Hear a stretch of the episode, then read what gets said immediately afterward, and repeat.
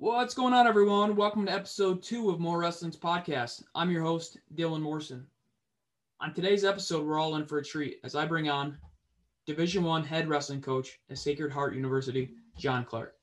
Before I bring him on, I'm going to take a few minutes to talk about the upcoming wrestling that's scheduled for this weekend. First, let's head west to Buffalo as they are coming off a nice win last weekend, 20 to 12 over Ohio University. This Sunday, they're scheduled to take on Cleveland State down in Binghamton, there's no updated schedule on their site. I don't know if this is partly due to the fact that some of their opponents that they wrestled last year um, in the EIWA are Ivy League um, schools like Cornell, UPenn, um, Columbia. Some of those colleges that they competed against last year aren't wrestling this year.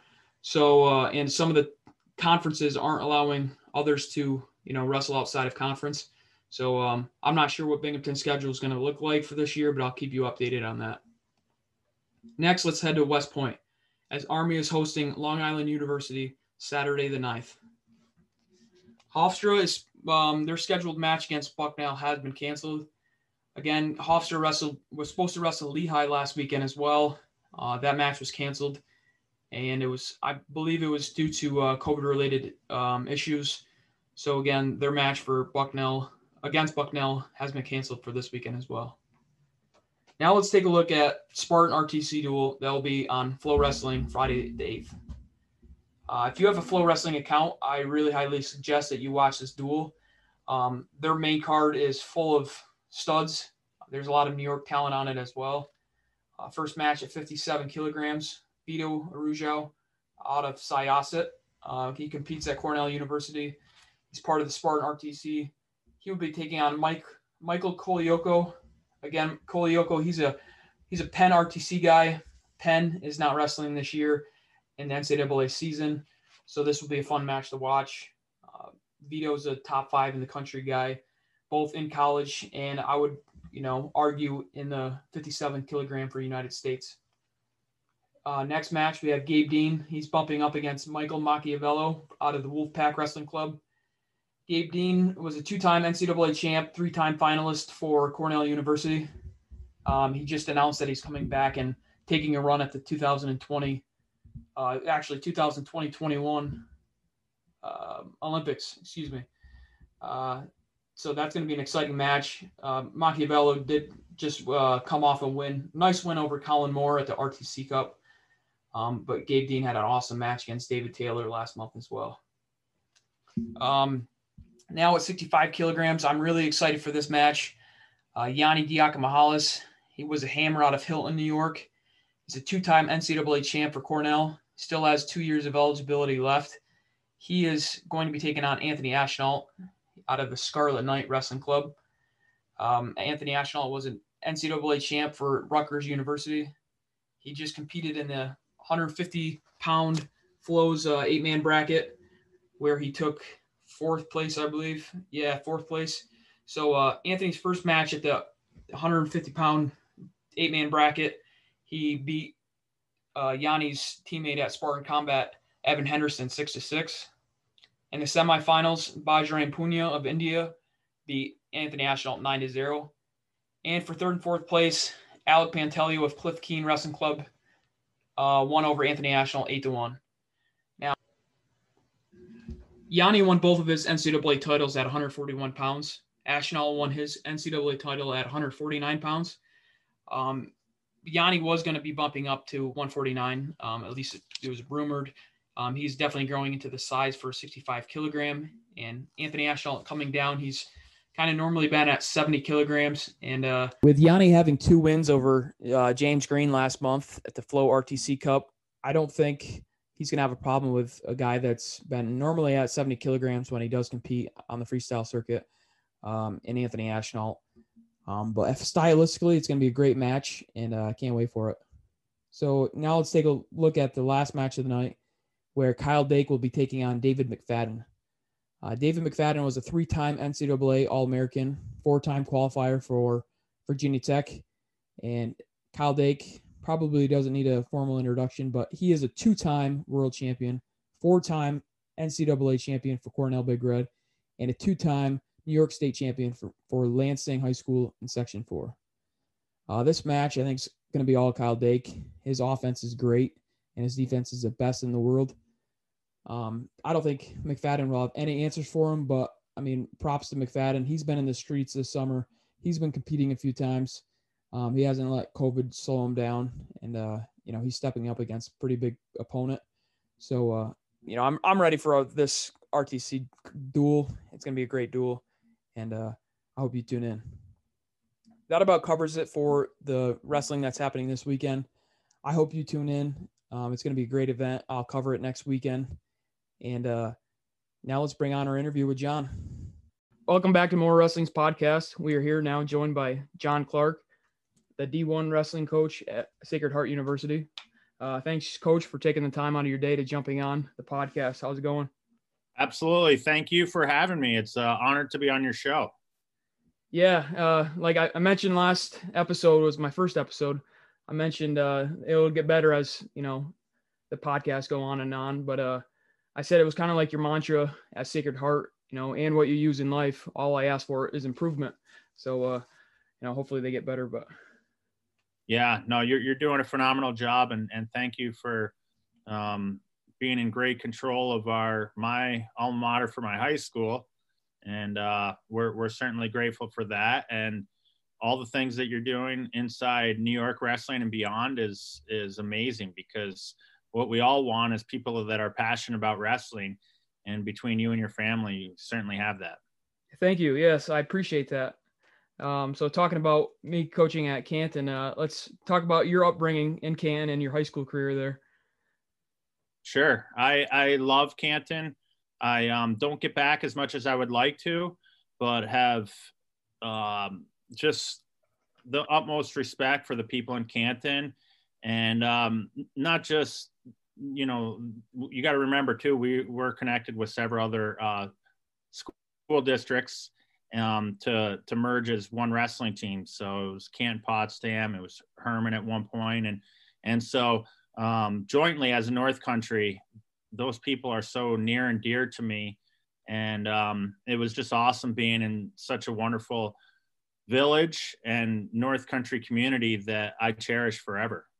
Yeah, for sure. I mean, I mean, I enjoy coaching there, and uh, you know, there's definitely a special bond, you know, in the North Country with wrestling. And I mean, it might be a hockey town, but you know, we're trying to get it to, to be a wrestling town, little by little. Absolutely, um, and we so, appreciate that very much. Yeah, it's a work in progress. Um, so I mean, you have mentioned that obviously it is a hockey town, and and that there are four colleges, you know, in the North Country, especially between the, I guess technically Canton Wrestling does cover Canton and Potsdam um, like how big would it be to have one of those colleges have um, a college wrestling team? I mean, we saw Elmira just started a, a men's and women's program. How, how big would it be for the North Country and even the state for that matter to have a, a college that far north with wrestling? Absolutely. And I think it's important for everyone to realize that at one point they all did have wrestling. And not only did they have wrestling, it was very good wrestling. So it's something that wouldn't be uncharted territory um, and I would love to see that as the sport of wrestling, and in particular, the women's wrestling is growing at an incredible rate. Uh, making a statement would be awesome to be able to see some of those programs uh, not only add wrestling back, but make it powerhouse like they have in the past. And I think if you go back and look at history, uh, it's amazing the amount of wrestlers that came um, or that competed at the college level national champs, uh, all Americans, and we're not just talking about St. Lawrence University, Potsdam, even in Canton and, and, and Clarkson as well.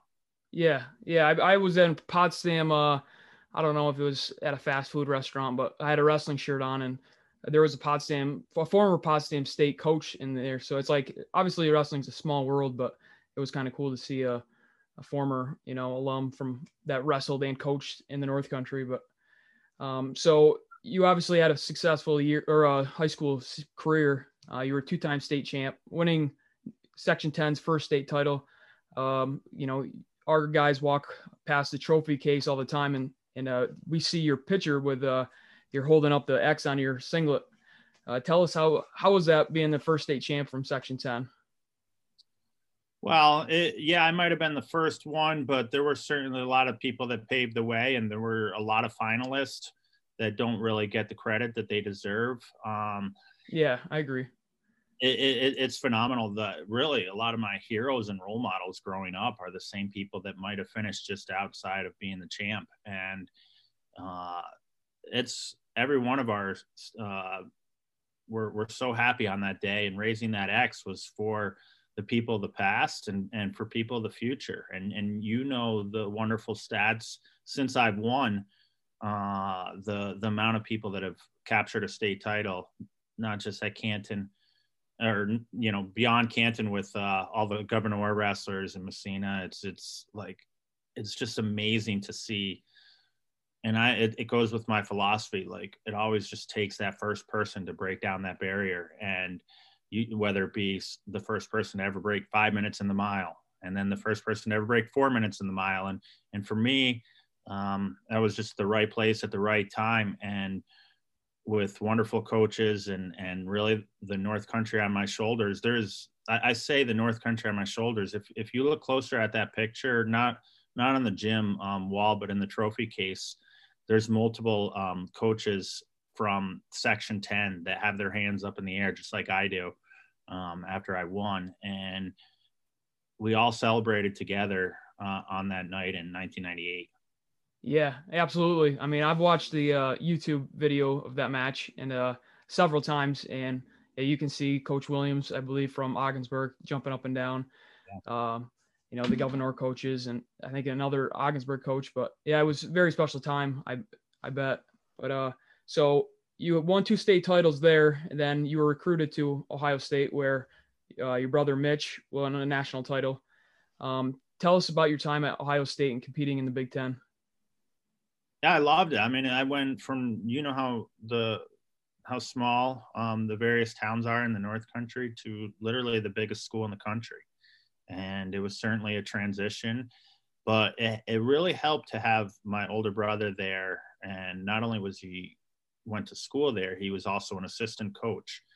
And something that was remarkable that I don't think it's talked about enough is that I had the same four coaches for all five years. And I say five because I redshirted my first season and then did four. Right. And now with all the turnover, it's phenomenal to, to think about the consistency they had as a staff and, and the loyalty they had to the program. So I was certainly really blessed not only to have my brother on staff, but to have the, you know, the same coaches and the same teammates as we basically uh, tried to make Ohio State a powerhouse, and and we didn't quite win a national championship, but we finished uh, third in the country as a team our senior year, which was pretty special. Yeah, for sure. Um, what was uh what was it like? I guess what would be one piece of advice you would give for somebody like yourself or others that are went from a small town like Canton to like you've mentioned in your book and on uh, other interviews to the biggest Ohio State University was the biggest university in the country at the time. Um, what was some of the what would be some advice that you'd give to somebody taking that step? That's a great question, and and you know it's there's so many ways that I could answer it, but the number one way is to to challenge yourself to maybe go to school that is um, stretching the amount of ability that you have I mean, I, I was worried that that first year and all the way to my fifth year of winning that wrestle off. And because it's so competitive there, not just at Ohio State, but throughout many schools across the country. And I'm I'm a big believer of you adapt to where you go. Obviously, by going to the biggest school, you get a lot of the resources, you get a lot of the great coaching, teammates, facilities, you, list goes on. And I don't think I so much accomplished as much as many people think I did. It was more of just taking advantage of the resources that were provided for me. And I think when you decide to go to a school that, that extends yourself, whether it be academically or athletically or in the best world possible, you can you can have the both. Um, you you end up if you follow the the right system and listen to the people around you, you have so much help there, and it's more of any individual com- accomplishment that I ever had was more just a reflection of me listening to my mentors and the people that were there for me because that's what they do. These huge athletic departments are made to produce champions and i never was a national champion but i did the best i could and and and came up just short but it was something that it was more a reflection of uh, the wonderful support help that i had around me. Yeah absolutely. Um, so you i mean you mentioned you weren't a national champion but you were a two-time ncaa division one all-american that's pretty big in its own right. I mean you took sixth in 2003 right? And fifth in 2004 um, so in 2002, uh, it would have been your sophomore year, redshirt sophomore year. Uh, the NCAA's were held right in Albany, New York. Um, what was it like to come back to New York State to wrestle? I mean, I'm sure you'd have a nice fan base with it being close to your uh, hometown and all. Yeah, I mean, as you say that, there's just so many things that pop in my head. The, the, first one, that's where Cael won his fourth yep. um, national title and the, the standing ovation that he received was longer than I've ever seen in any sport, um, and certainly in wrestling. So that will be something that I'll always remember. Um, that particular tournament was interesting because um, I was the eighth seed. I had um, a, a, good Big Ten tournament, although I was winning in the Big Ten finals against Matt Lackey, who ended up winning a national title um, the next year and it was the first time in my career that I was beating someone that I got scared to win. And I know that sounds silly, but that was um, I don't know how to word it any other way than like I was almost thought to myself, there's no way I should be beating this person. He was ranked number one in the country at the time. And so I ended up getting second in Big Tens and put me down to an eight seed. And sometimes that eight seed is, I mean, in the um, round of 16, I had uh, Robbie Waller, who was a national champion, and he was the ninth seed. And if I won, I would have had Pritzlaff. So it was kind of a, uh, a, a tough place to be put in the bracket. And you know, the, the, if I wasn't scared to win, and I can elaborate that on uh, more on that later because it's such a wonderful teachable moment as an athlete and a coach. But it's something that um, you know put me in a position where I wasn't quite at the top and um, just finished shy of being an All American.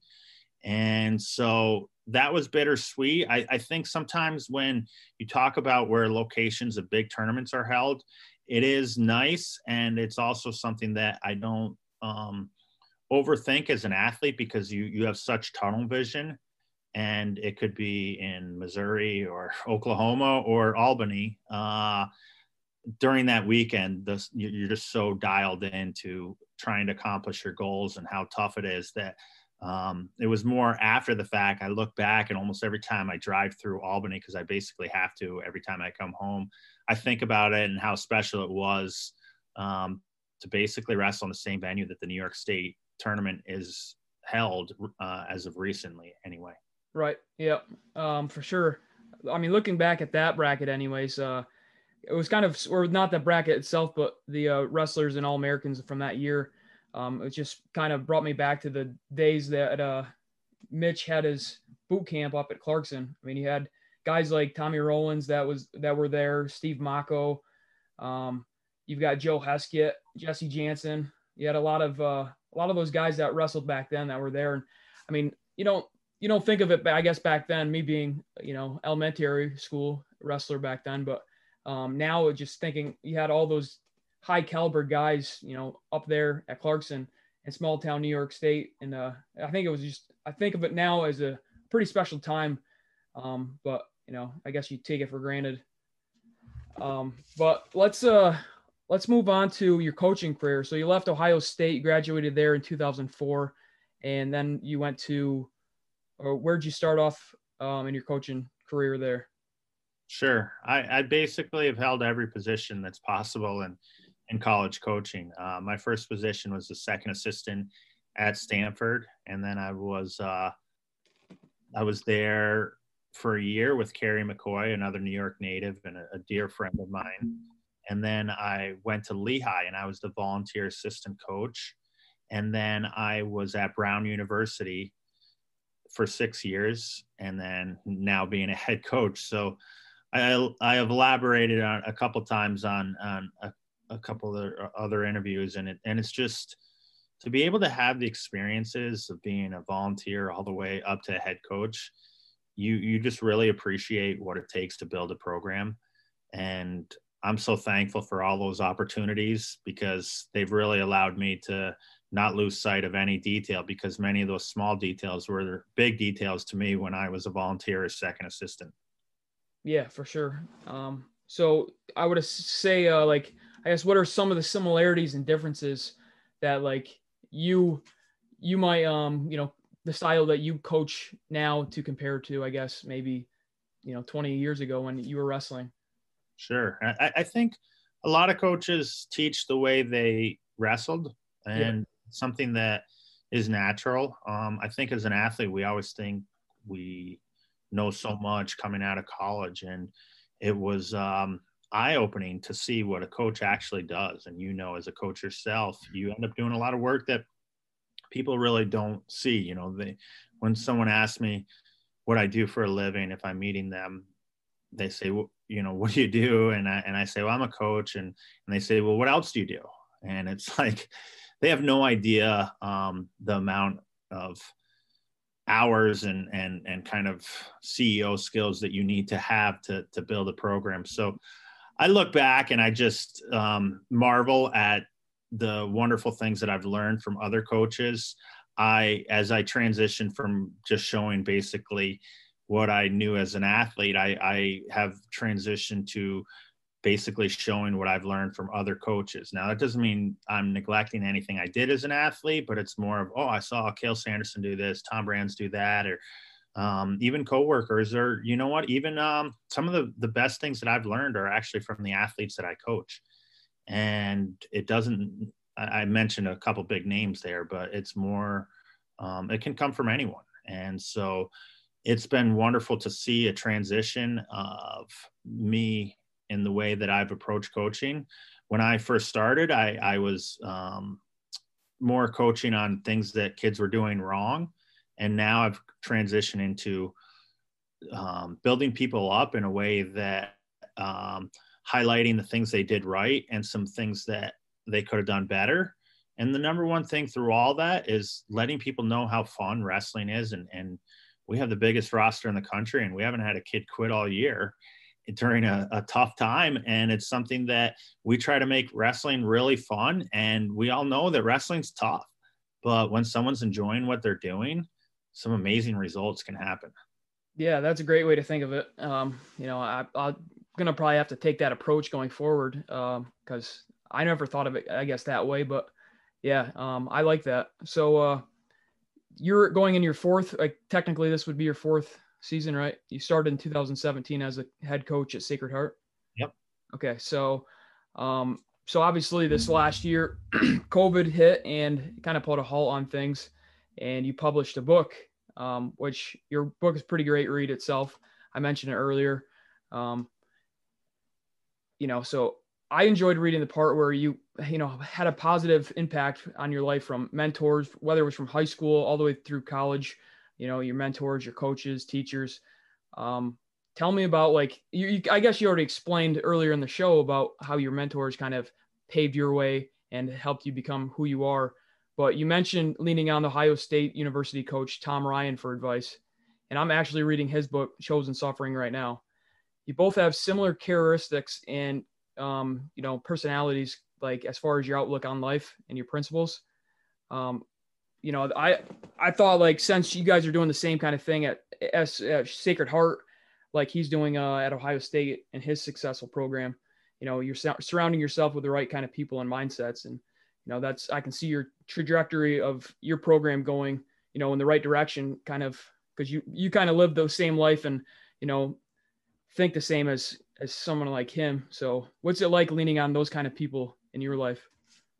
It's wonderful. I mean, you know, for him, for me to be able to lean on him when he wasn't even my college coach is phenomenal. That's how available he is. I, uh, if I called him right now, he, he would answer or at least call me right back. And, and Rob Koll at Cornell is the same way. And even though he's in my conference, he's, he's someone I look up to and, and, and I ask questions to. And, um, I think being available is a, is a wonderful quality you know some of these these are household names for a lot of people at least in the wrestling world and they're available and as i am trying to build a program to be competitive with them and and and it's something that is fabulous that we as a wrestling community can lean on each other to for advice and someone like Tom Ryan or Rob Koll to be able to pick up my call or answer an email is really just special because um, they don't owe that to me.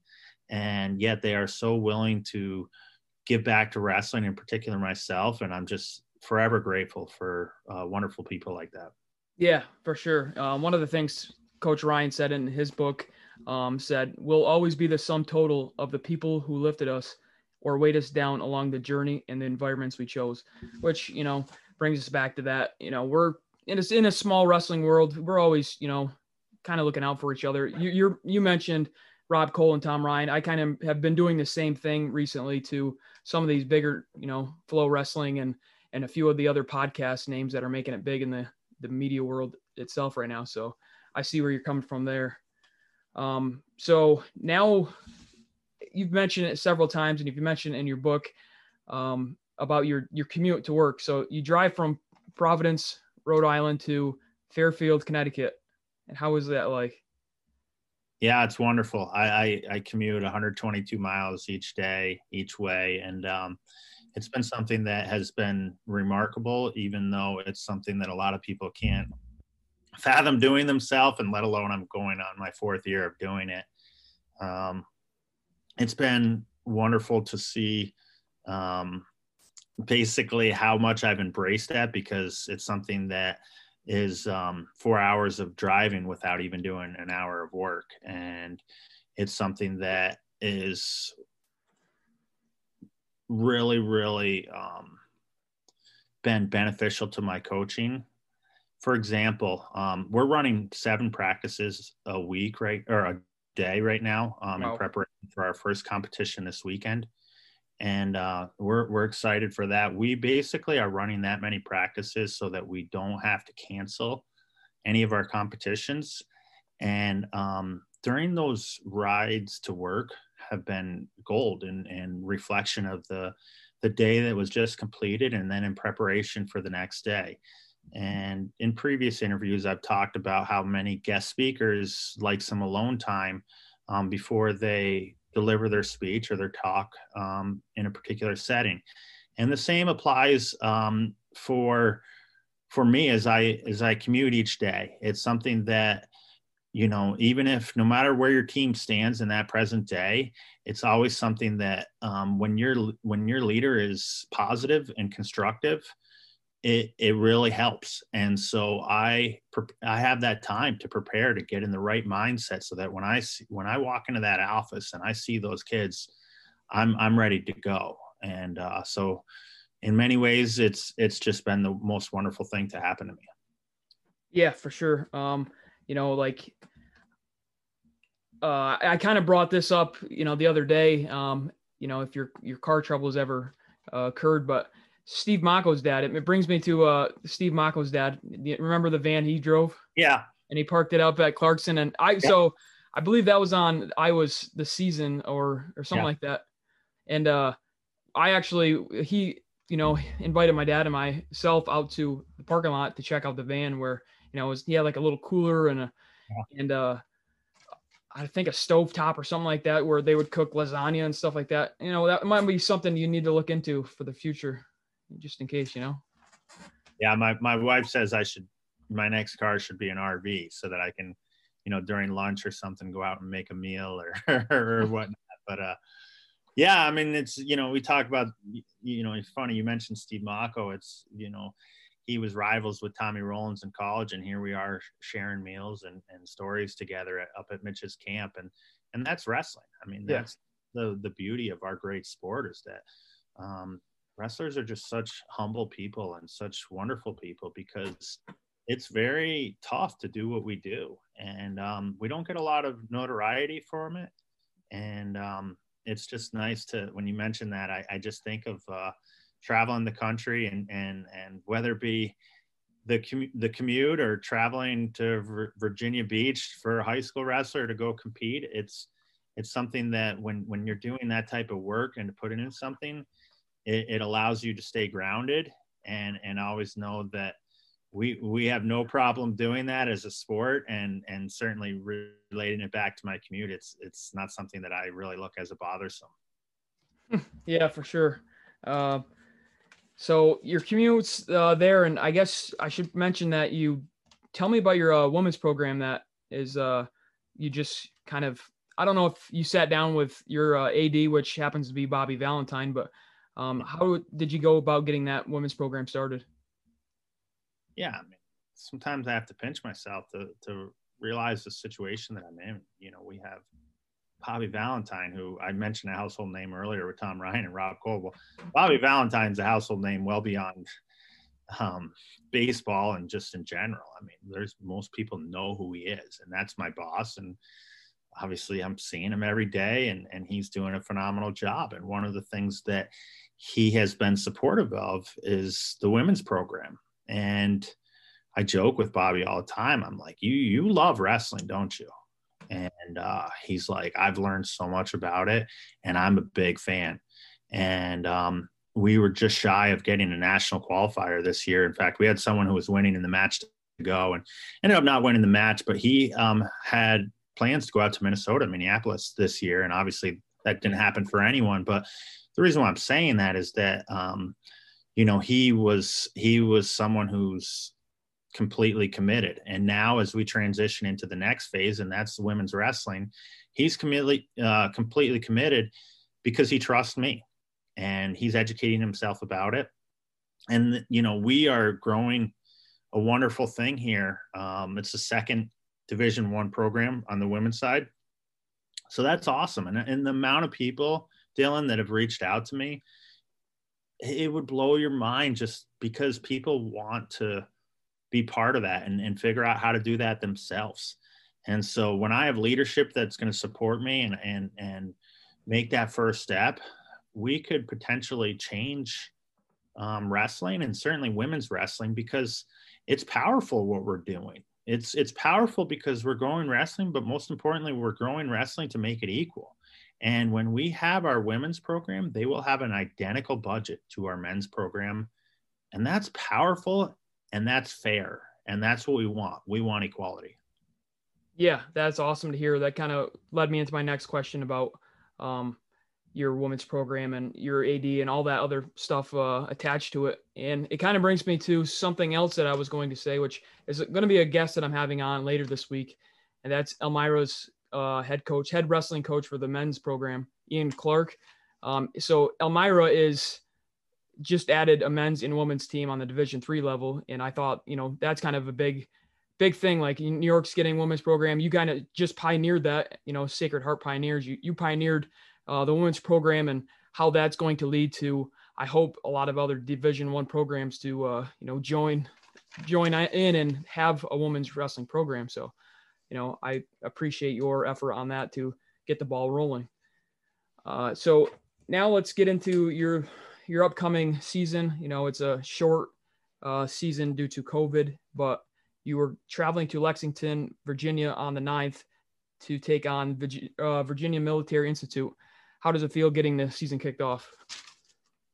Well, I think it's something that we've been all waiting for for 10 months. And all along, I, I had a vision of continuing to have a season this year, and there's been plenty of people that didn't think it was going to happen. And, and as a leader of the program, you want to be optimistic, but you also want to inform people of the state of where, you know, if it's going to happen or not. And I would literally go in proportions of what my thoughts were with my boss on if we would have a season. You know, it could be 50 50 it could be 75 25 and all of a sudden it's 90 10 and then 100% you know as as time would progress. And i think when you're lead the easy thing to say is oh yeah we're going to have it and no there's no issues and all this stuff. And you you have to be really careful of that because if it doesn't it can ruin your credibility and, and the respect that your student athletes have for you. So to your best of your ability and, and i say that uh, reluctantly because it's it's something that you you know i don't think anyone knows for sure at least in the beginning stages as we were all quarantined and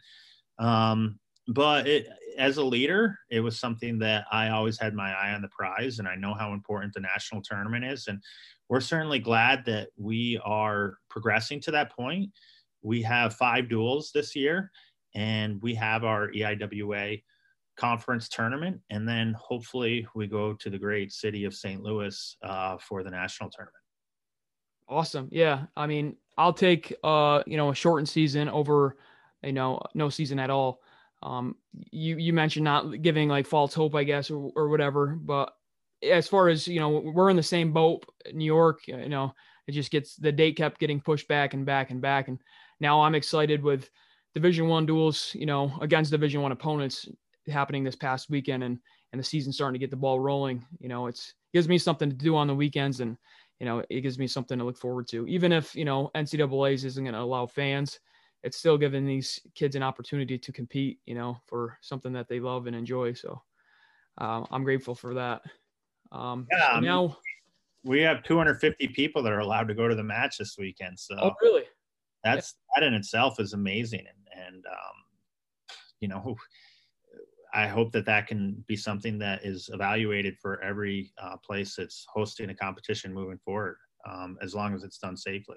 Right, for sure. Yeah, because I wasn't sure. I guess I should have asked that if uh, what the uh, stand or the fans in the stands how how that was going to play out. I do, you know, some of the events that have been happening have been allowing fans, some not.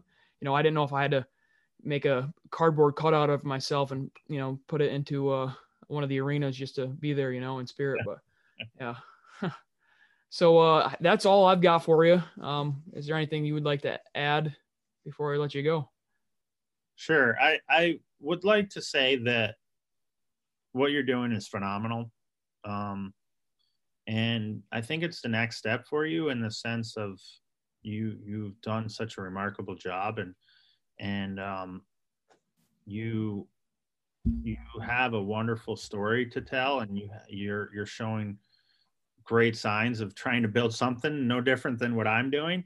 And most importantly to me, you've been so supportive through every step because I've, like I said, I've been at the bottom and I've been at the top, and you have to kind of work your way to. Um, and, and I'm certainly not at the top, but I'm I'm trying to do the best I can, just like you are. And and um, no matter what, though, I think it's important for your listeners to to realize, as any sort of accomplishment, that I've had or our team's had is that you've been there to send me a message or um, a text or a call, and and and I appreciate that a lot, and that's something that is really powerful because it, it, it makes me motivated when I have people like you that are that are sending me messages, and so um, I think the broader message to everyone is support each other and I've done um, unofficially, but I've done a lot of um, what you have been doing to even fellow competition in the last 10 months. You know, I've been calling coaches and just saying, my people that I'll wrestle against this year, like, you're an amazing coach. Like, I just marvel at how you get your, your guys ready. And I just want to congratulate you on uh, all your success. And, and I, uh, don't get me wrong, I want to beat you when we wrestle, but um, I think sometimes, especially at our level, it gets so cutthroat that we don't take the time to really acknowledge people for the wonderful work that they do. And so I'm thankful for you, Dylan, and, and all the support that you've shown me and my family over the years. So I can't thank you enough for that. Well, I appreciate your kind words, John. Um, you know, I'm, I'm looking forward to supporting Sacred Heart Pioneers this uh, winter, and hope to hear from you, you know, as the season ends. Um, give us a little bit of more update on your women's program and how your season have, has gone. But I'll be sure to favorite, retweet, and share all of your, uh, you know, your success this winter. Thank you so much, and uh, thank you again for having me on your show. And that's all for episode two of MorWrestling's podcast. Don't forget to go to Facebook to uh, follow Sacred Heart Wrestling. It is at Sacred Heart University Wrestling. Their Instagram page, which is Sacred Heart Wrestling and their Twitter, which their handle is SHU Wrestling One. Um, John Clark is doing a great thing out there in Connecticut. He's got a great story, and uh, he's definitely got a great passion for the sport.